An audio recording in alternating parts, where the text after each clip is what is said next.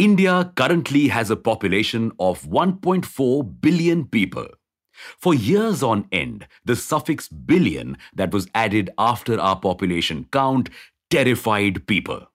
After all, we were one of the two countries to have reached this level of a population boom.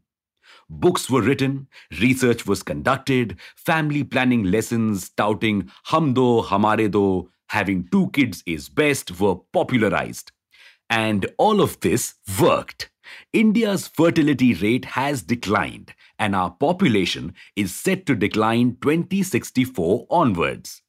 Now, here's the twist. Maybe overpopulation wasn't the problem we thought it was. And maybe we have overcorrected.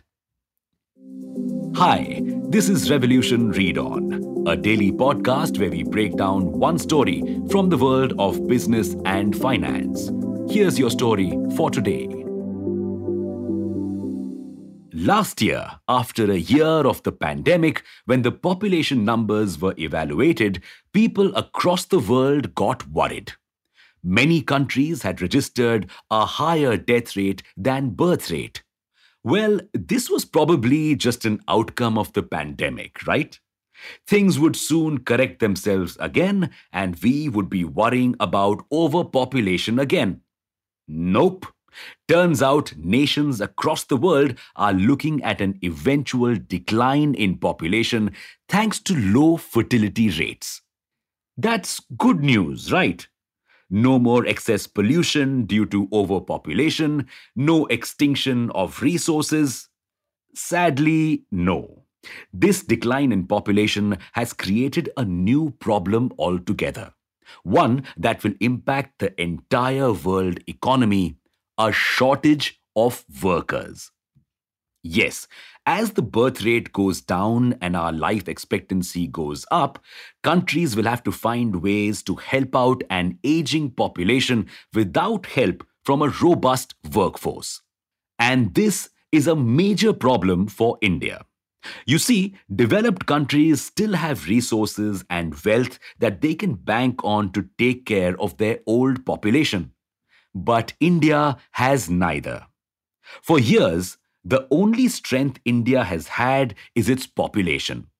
And we could leverage it to our benefit. If only we could increase our workforce participation and employ more people, we could beat out powerful countries like the US and China. However, China's labor force participation rate is around 80%, while India's labor force participation rate is just half of that, 40% wondering why there's such a huge difference between the two neighboring countries? One of the main reasons is patriarchy. Many women are still either not allowed or are hesitant to enter the workforce. Only one in five women in India currently work. This, coupled with the fact that Indian colleges are not producing skilled candidates, is causing a further shortage. So, the one resource that we do have, we cannot leverage properly. Further increasing this problem is the brain drain from India. Over 50% of the first rankers of 10th and 12th board exams between 1996 and 2015 left India and are still working in other countries. That means the best and the brightest of Indians are helping other countries develop. All of this will lead to a major issue. Our country will grow old before it becomes a rich or a developed nation. And when that happens, it will be too late for us to do anything. So, action needs to be taken now. But what can the government do? Here's a few possible solutions.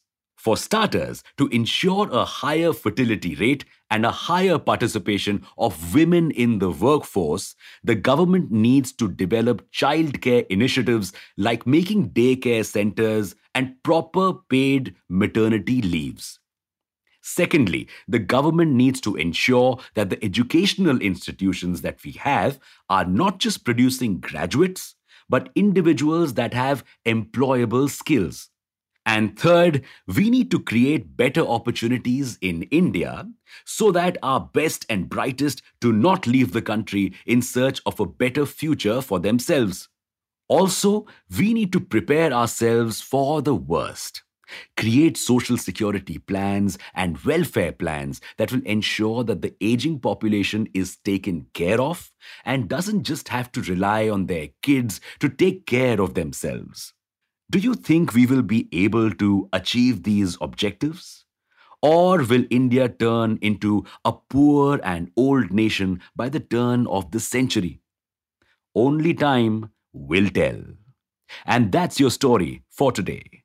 Make sure to subscribe to this podcast and not miss out on your daily story from the world of finance. Thanks for listening in. Until next time, read on.